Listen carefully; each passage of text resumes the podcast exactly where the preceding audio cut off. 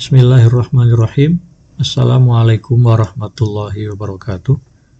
Alhamdulillahirabbil alamin wassalatu wassalamu ala asyrafil anbiya'i wal mursalin wa ala alihi wa sahbihi ajmain. Amma ba'du. Sahabat muda sekalian, bagaimana kabarnya hari ini? Mudah-mudahan senantiasa Allah karuniakan sehat, ceria, damai, sejahtera, dan senantiasa bersemangat ya, termotivasi untuk menjalani hidup lebih baik dan lebih indah lagi. Amin ya Rabbal Alamin. Sahabat muda sekalian, izinkanlah pada kesempatan kali ini saya akan membawakan podcast untuk melanjutkan bahasan kita sebelumnya tentang modal utama belajar.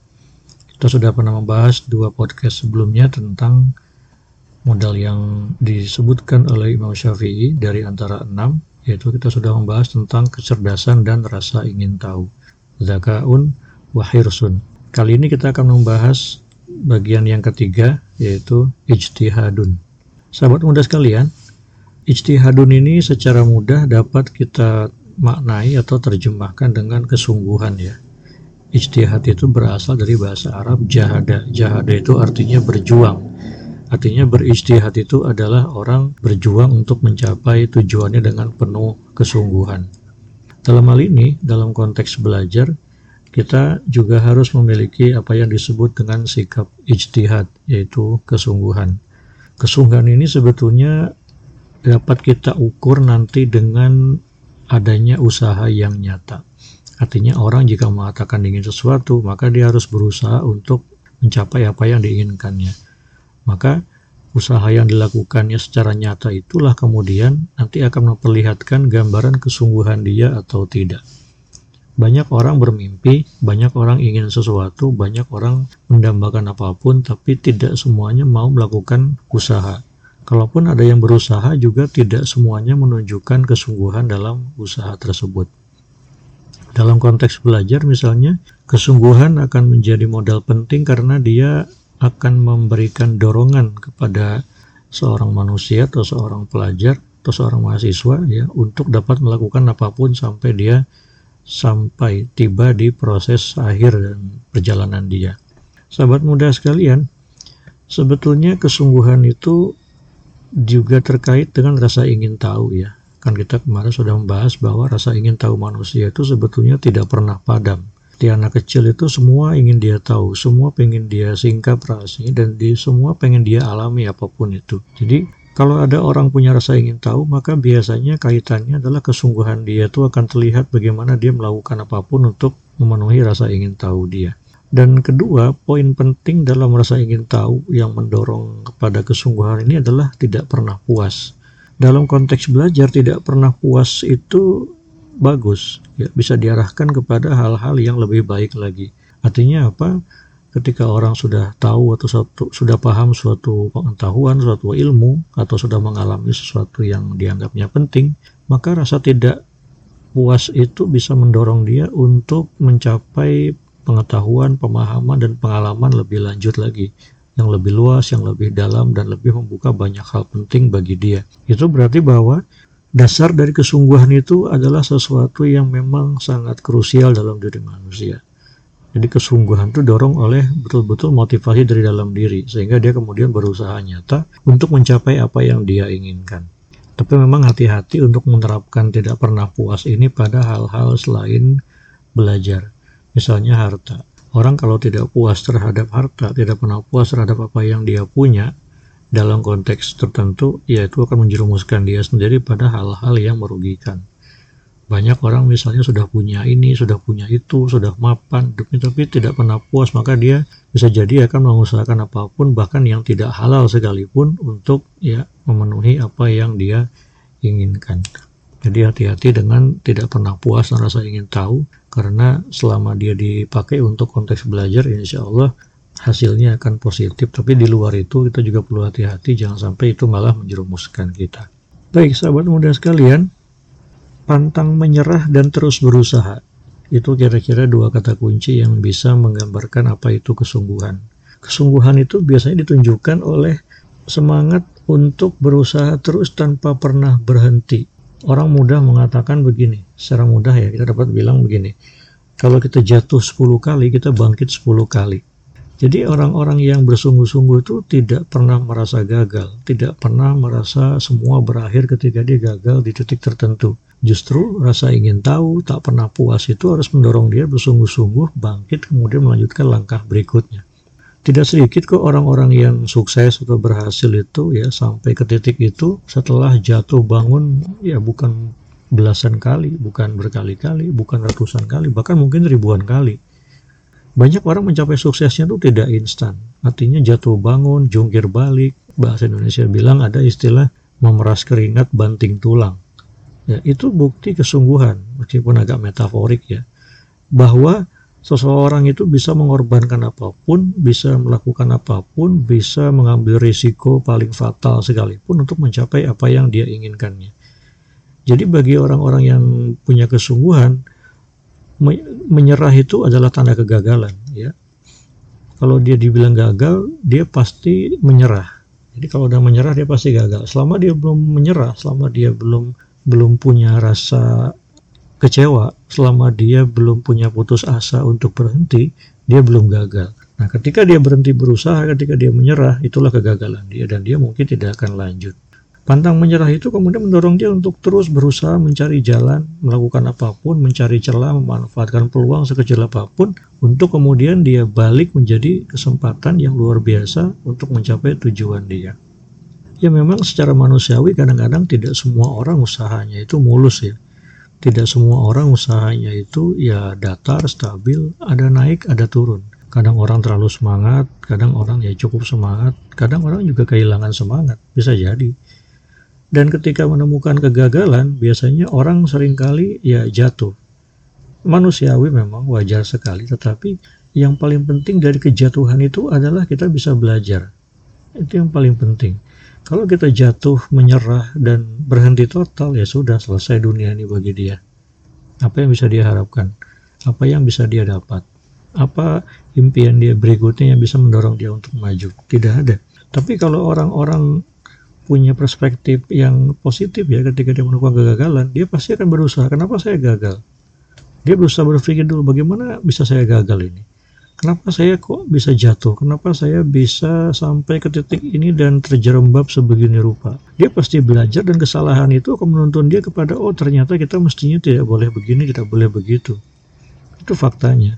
Jadi Sebetulnya Allah juga punya hikmah di balik kegagalan. Allah juga memberikan pelajaran saat kita gagal. Ya, banyak pelajaran di mana kita harus berusaha dan mengevaluasi, melihat ke dalam, introspeksi kata orang, ya supaya kita menilai apa yang kurang dalam diri kita selama ini dan sejauh ini, sampai kita jatuh terjerembab sebegitu rupa. Dan tidak ada aib dalam kegagalan itu, tidak ada yang patut disesali, tidak ada yang harus kita jadikan apa ya alasan untuk merasa malu di depan orang lain. Kita justru harus malu saat kita menyerah. Kita justru harus malu saat kita merasa udah sampai di sini saja saya tidak mau melanjutkan lagi. Itu yang justru membuat kita harus malu. Orang kemudian jatuh lalu bangkit dan belajar lagi, oh itu justru positif sekali. Kita mungkin masih ingat dulu kalau waktu belajar naik sepeda misalnya ya, itu berkali-kali jatuh kan, berkali-kali lecet, luka segala macam ada yang bahkan sampai tangannya patah begitu ya. Tapi paling tidak setelah itu kan dia menjadi dapat pelajaran pengalaman penting bahwa ya ketika belajar sepeda jangan begini jangan begitu dan harus begini harus begitu. Itu pelajarannya. Jadi memang ada modal modal pengalaman yang memang kadang-kadang pahit tapi justru itu memberikan arti bagi kita untuk membawa kita kepada sesuatu yang lebih luas. Jadi jangan pernah menyesali kegagalan, jangan pernah menyesali kejatuhan. Justru itulah momen di mana kita bisa duduk, berdiam diri, ya, merenung dan memikirkan banyak hal untuk kemudian dapat evaluasi, oh ternyata pelajarannya begini tuh. Itu yang mahal dari sebuah kegagalan. Jadi nikmati saja apa yang disebut dengan kegagalan itu, nikmati saja apa yang disebut dengan proses jatuh, nikmati saja apa yang disebut dengan kegagalan sementara. Jadi tidak ada kegagalan yang abadi. Kegagalan abadi terjadi kalau kita berhenti berusaha dan menyerah.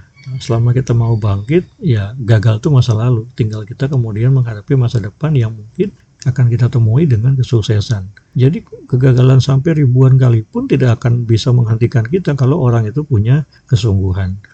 Dan berikutnya sahabat sekalian ya hasil tidak akan berbeda dari proses. Dan proses pasti akan membawa kita kepada hasil yang selaras. Itu berarti bahwa kalau kita berusaha sungguh-sungguh maka hasil pun insya Allah akan maksimal. Sebaliknya hasil yang maksimal adalah proses dari kesungguhan ya. Hasil yang baik itu adalah ujung dari proses yang maksimal. Nah, itu yang harus kita pahami. Jadi tidak ada proses yang baik tapi hasilnya buruk dan tidak ada juga ya hasil yang buruk dari proses yang baik. Pasti semua akan selaras kok. Hasil tidak akan membohongi proses dan proses juga tidak akan membohongi, membohongi hasil. Itu pasti dan mutlak terjadi insya Allah ya. Jadi kalau hasil kita kerja itu maksimal, bagus, luar biasa, itu ya pasti menggambarkan prosesnya luar biasa. Tapi kalau kita melihat ada orang misalkan berjualan, melakukan sesuatu, membuat produk, dan ya seperti itu bisa dibayangkan gimana prosesnya. Dan bisa dibayangkan bagaimana motivasi dia dalam membuat uh, produk itu. Ya pasti tidak maksimal. Karena apa? Ya hasilnya seperti itu. Maka kalau hasilnya maksimal ya kita juga pasti akan melihat prosesnya itu luar biasa bagus.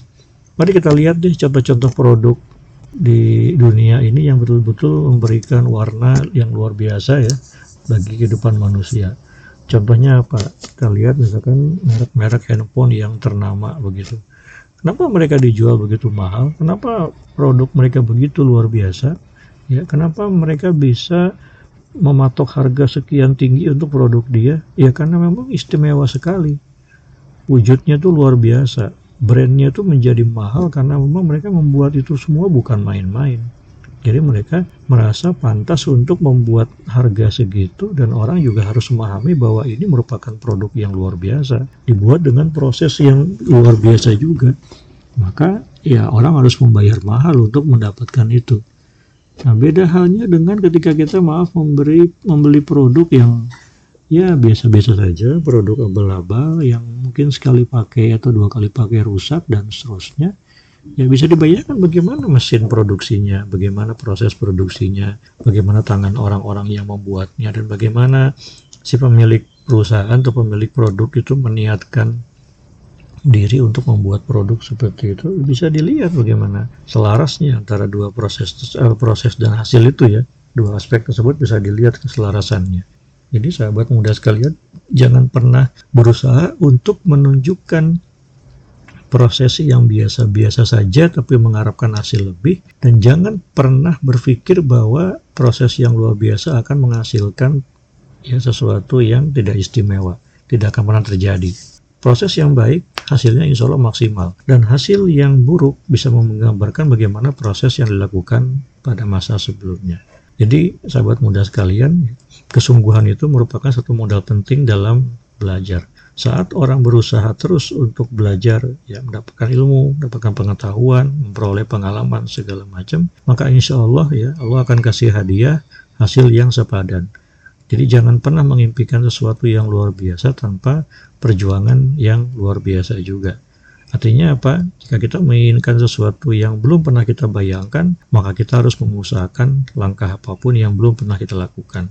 Ya, selama kita masih melakukan hal-hal yang biasa, Selama kita masih melakukan upaya rata-rata, jangan pernah membayangkan hasil yang meledak dan begitu luar biasa.